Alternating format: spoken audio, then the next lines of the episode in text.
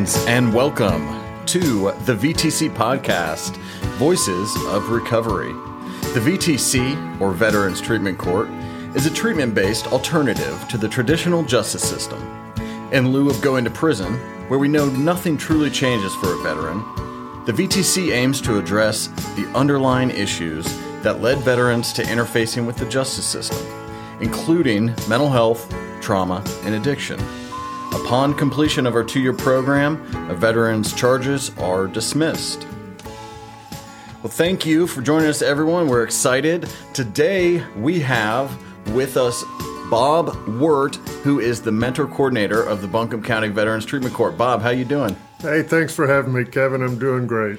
Awesome. So you are an integral part of the Veterans Treatment Court.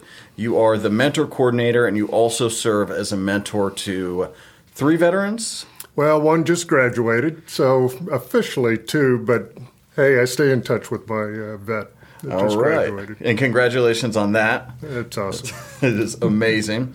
So, uh, take us back. Tell us a little bit about your service history. Well, I'm a career naval officer, 28 years in the Navy. I flew. I flew fighters and uh, uh, was a test pilot for a lot of my adult life in the Navy, uh, meaning that I did grow up eventually. Uh, but uh, after that, spent 10 years working in industry, then moved and relocated down here to North Carolina, not far from where my mom was raised, uh, just across the Tennessee line and came here looking for a way to support veterans. So, you arrived here after kind of this career. The Tom Cruise, I understand, probably played you. Is that right? Uh, Tom Cruise played me in a movie, so I've heard. Yeah, exactly. so you have your military career, and then you move here, and you said you wanted to find a way to give back. That's correct. Uh, you know, it took me a little while, uh, like a lot of junior officers do, to really appreciate uh, the younger uh, men and women in the service and the job, very dangerous job on the flight deck that they have to do, and all the physical and mental trials and tribulations that they go through. It's taxing on them. Yeah. So uh, all of these kind of forces are impacting the trajectory of veterans' lives, their future experiences, things that they have to deal with. Correct. And, uh, you know, it's an impact not only on them personally, but the folks that they're around. And, and I saw that there was this uh, uh, collaboration, this tribe like environment that they lived in when we were all on ships uh, together in that very close in environment. And all of a sudden, if they get out of the service, they're probably going to be tested pretty hard on what they want to do and who they're going to interact with And they no longer have that tribe. and they no longer have that tribe or really the support system that they had while they were in the military. Exactly. So we've talked about this in other episodes. We had Judge Pope here, and that lost sense of purpose, lost tribe, the people that you connect with, feel safe with. When a veteran gets out of the service, they don't have that. They may also find themselves dealing with post traumatic stress. They may have unaddressed addictions, any number of things that were exacerbated by their time in service. So, these coupled with uh, homelessness, coupled with uh, job insecurity, can lead to criminal behavior. So, how is it that you even came to be involved with the Veterans Treatment Court? You were in Northern Virginia, Maryland area, coming here, be back where your family was. How did you even find out about Veterans Court? You know, I was uh, in a new uh, brewery and was talking to a veteran that was behind the bar and mentioned to her that I was looking for a way to support veterans. She walked down to the end of the bar, brought somebody back who took my name and number down, didn't even introduce himself, walked away, and three days later I got this call from you, as a matter of fact, All from. Kevin Rumley saying, Hey, I hear you might be interested, and invited me to the court. And I walked in uh, looking for Kevin Rumley, and the first person I asked, Hey, do you know this guy named Kevin Rumley? And it was Kevin Rumley that I was talking to. and that's how we got introduced. And, uh, you know, I must say, Kevin Rumley sitting in front of me was not the Kevin Rumley that I thought I was talking to on the phone. That's right. Actually, uh, for our listeners out there, this voice, this amazing voice, also comes with a Marine who has long hair past his shoulders and a long beard. So I guess talking on the telephone, you may have had a different vision for a Marine, maybe a high and tight, uh, well kempt beard. That's exactly what I thought, and I figured you were just one of the vets there in the court when I walked up to you. Hey, do you know Kevin Rumley? That's right. You just blend in. That's what I do. So we uh, we touch base, and I don't remember how I sold it to you, but walk the audience through now how you sell becoming a mentor. If you're a veteran out there and you're like, hey, you know, you're interested in giving back, how do you make the pitch? To one of the become requirements I was given was we try to match up the vets with a mentor of similar background. And I remember talking first to, I think it was you, it was either you or Judge Pope, and saying, hey, wait a second, you don't have retired O-6s that were test pilots coming through here. And that's why I learned no, no, no, no. We try to get similar service backgrounds Marines, Navy together, uh, Army and Army together. Uh, we try to make that happen as we go along. But what was really of concern to me was I didn't know anything about the Veterans Treatment Court other than the fact that they were vets, high need, and uh, basically high risk. I didn't have an appreciation for what that really meant and how the accountabilities were all set up. So it took some time for me talking to Judge Pope, talking to you, Kevin, and talking to Alan Singer, a former lawyer, and said, okay, you were a mentor, you were a former lawyer. How did this work for you? Judge Pope, how, do, how does it work? And I got convinced, and it was, uh, I remember telling Judge Pope, okay, I'm all in. I'm ready to go. So you were all in. Now, not only did you start then as the mentor for these veterans, you then took on the role of a mentor coordinator, which is kind of facilitating um, communication between the Veterans Treatment Court and the mentors. Mentors come to you, you then can problem solve with them. If there's bigger issues, they can bring them to me, bring them to the team. Um, so, walk us through, just break it down in simple terms. What's the purpose of a mentor? The mentor is part of the support system. Uh, it's very easy to explain if you explain what we are not. We are not preachers. We are not financial advisors, medical advisors, or lawyers. We're not uh, Ubers. We're not ATM machines. So it's really a dependency on our life, own life experiences to inform us as we go along and really to work with the mentor in supporting him. So, what it is number one, boldface underline, active listener. We have to be there when, uh, when they have a need to talk, and they count on us to recognize when support is needed. And a lot of times, you know, as I tell them, I'm not afraid to say I don't know, but I'll find out, or I don't know, call your team they would be best uh, to serve you on that issue that you're bringing up. So it's really about supporting them and getting them to feel comfortable around you, that they can open up to you a little bit. Uh, as I told uh, my first mentor on day one at the picnic table, you know, uh, I have one ROE for you, rule of engagement. It is, I will not be judgmental. And if you want to yell at me, you can yell at me. I'm going to ask you if you're done and we'll move on.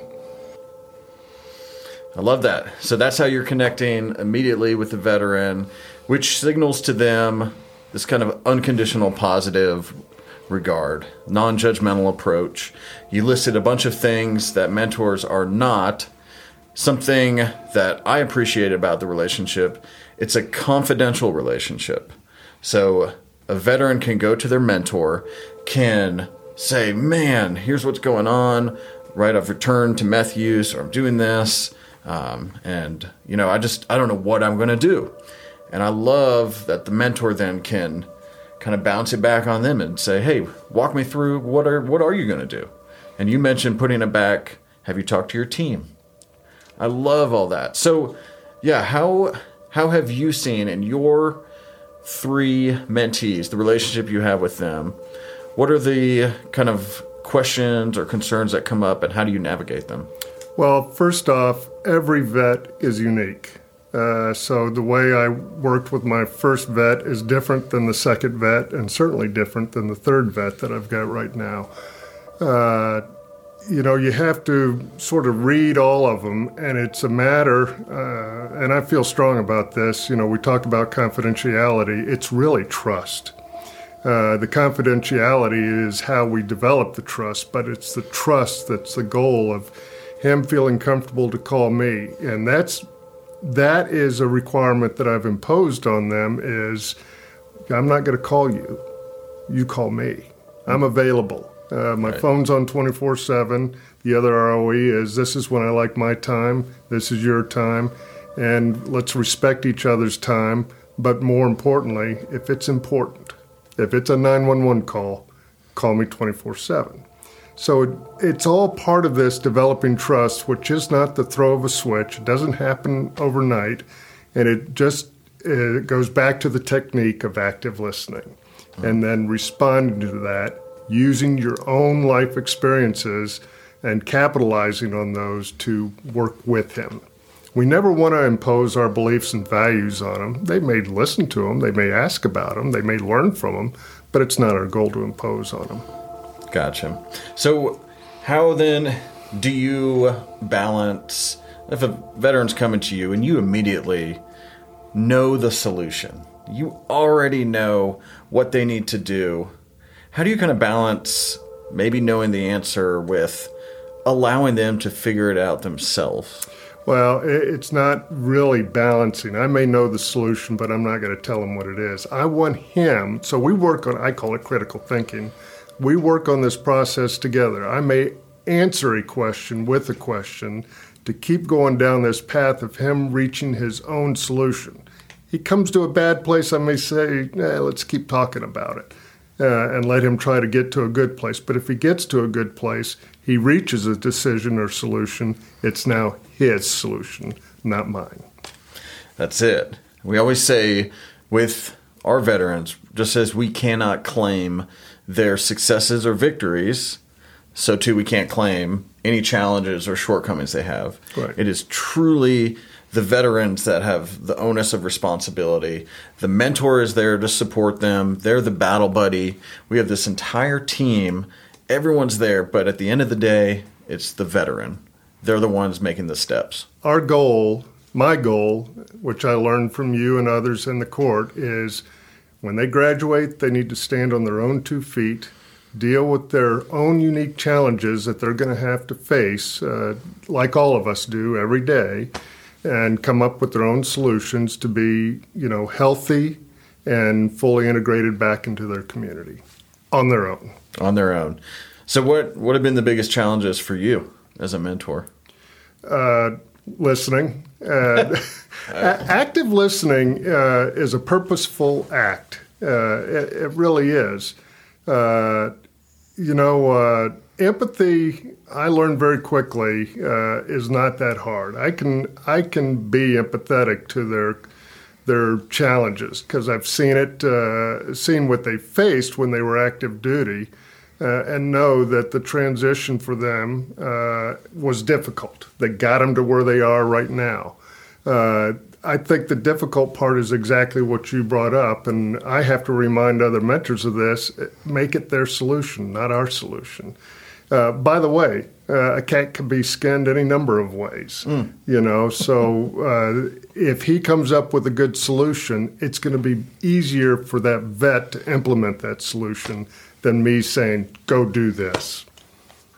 So that's supporting a veteran's autonomy, their self determination to really make these decisions themselves. So another thing I wanted to ask you about you are on a board called the Veterans Treatment Court Foundation. Talk to us about this nonprofit and what's its purpose. Well, it is a nonprofit, and if I had to, in a very short elevator speech, say what its purpose is, it's to support the veterans who are in the court. Plain and simple. It's not actually to support the court, it's to support the veterans.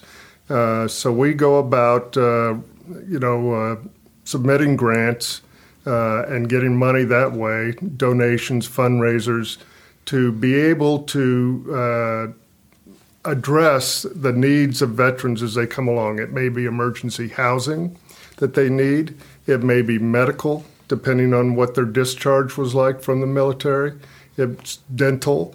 Uh, and it may be, in fact, a lot of it is just supplying them with transportation to get to their VTC required appointments, whether it's at the VA, whether it's getting to the court, whether it's to one of their therapy sessions. We help support the veterans in ensuring that all of their needs are addressed, and that requires a lot of times finances to do that. And so that's little things like transportation are helping the veteran succeed in the veterans court. Well, yes, very much so, in the sense that uh, I think you were the one that shared with me that if these guys spend four hours a day, you know, going from point A to point B and back again, then that takes up a lot of time that they could be using for productive means otherwise. Right. Yeah, public transportation will add those four hours. We have veterans in rural areas all across uh, Buncombe County, which is pretty spread out. And we've got a, uh, a VTC graduate that uh, we have basically on contract to uh, to help us with that. He's a peer support professional, and he gets along very very well with all of our veterans. And he, Daniel Conway, which uh, you've probably heard on this uh, podcast, episode four. Daniel uh, has been a godsend to us to help uh, with the transportation of veterans. He has. So the foundation then is able to step in, kind of these cracks in the system, anything, and really lift up a veteran, but also the veteran's family, correct? We support veterans' families, and uh, in fact, most recently, uh, one of the vets has a three year old child that needed some oral surgery, didn't have the uh, resources to do that, came to us. And of course, the first thing we always say is, Yes, now give me the details of what you want, and we'll take care of it if we can afford it. So that's what we're doing. And that was supported because this was a big stressor in this veteran's life. It was a huge stressor in his life. You know, two kids uh, and a wife, a job, and the VTC uh, it's a lot to pile on a guy all at once. And, uh, you know, we wanted to do our part to take some of that stress off and support uh, the, the medical requirement that he had for his child. So, how can someone who is listening support the foundation? What can they do? Well, if you go to our uh, Veterans Treatment Court of Western North Carolina Foundation website, you can actually go there and hit the donate button, and that's how you're going to help us. Perfect. And all of our monies, uh, we have very, very little admin cost. Everything goes uh, directly to support the veterans in their uh, journey through the VTC. So, definitely inviting everyone out there to support the foundation. It's a great cause. Um, and I love it too, this partnership. This isn't something that VTCs across the U.S. do. In fact, I was invited to speak with NADCP about this very thing, creating a nonprofit to support your veterans court. And people had a lot of questions. How can you balance that kind of that separation of a government job and then have a nonprofit, right? Don't they blend together? And one thing that was fascinating is uh, John Mason, give him lots of credit. He helped start the nonprofit, he met with the uh, Brownie Newman, the commissioner, the chair, and really went over the legalities of how can we have this balance where it's a government-run program, the Veterans Court, and then you have the nonprofit, which is really filling these gaps. And it did. It took. Um, it was creating a path that did not exist before wouldn't you say? I, I would agree. In fact, uh, you know, I'll say right now that uh, we're signing a contract as we speak with Dogwood Health Trust, who's awarded us a rather large grant to increase our capacity and increase our uh, chances of winning more grants so that we can do even more for the veterans. And even uh, as our title says, Veterans Treatment Court of Western North Carolina, you know, we've been out to Madison County, Henderson County uh, our job is not only to support these uh, veterans in, that are currently going through the journey, but to increase the span of veterans treatment courts across North Carolina. So, really, hopefully, getting all 100 counties supported with the VTC. All right. Well, Captain, as we're kind of rounding out our time here, wanted to ask you what do you envision for both uh, the mentor program and for the nonprofit? Uh, if you could have any dream, right? It's coming true, saying your five year plan. What do you envision for the mentor court and for the foundation? Well, for the uh, for the court itself, is that we have volunteer mentors available to us and waiting for the mentors to come in through the door. We never want to be the the long pole in the tent and uh, reducing the risk where we can for these veterans going through their journey. So, getting uh, mentors uh, recruited into the court and ready to go, feeling comfortable with their endeavor would be number one. And number two, for the uh, foundation, clearly, uh, as I mentioned earlier, when you or anybody else associated with the court comes in and says, Hey, we have a veteran with a need, can you help? Can you help? The answer is going to be yes. Now, what is it you need help with? That's where I'd like to get us. Awesome. Hey, well, thank you so much, Bob. Those are wonderful goals. Thanks and for having me. Thank you, everyone, for listening. Again, you can support the Veterans Treatment Court Foundation. Uh, go online and donate. And thank you to everyone who's been supporting us. This is episode five of the VTC podcast. So stay tuned next week where we continue our conversations and hear more about the voices of recovery. This is a VTC podcast, signing off.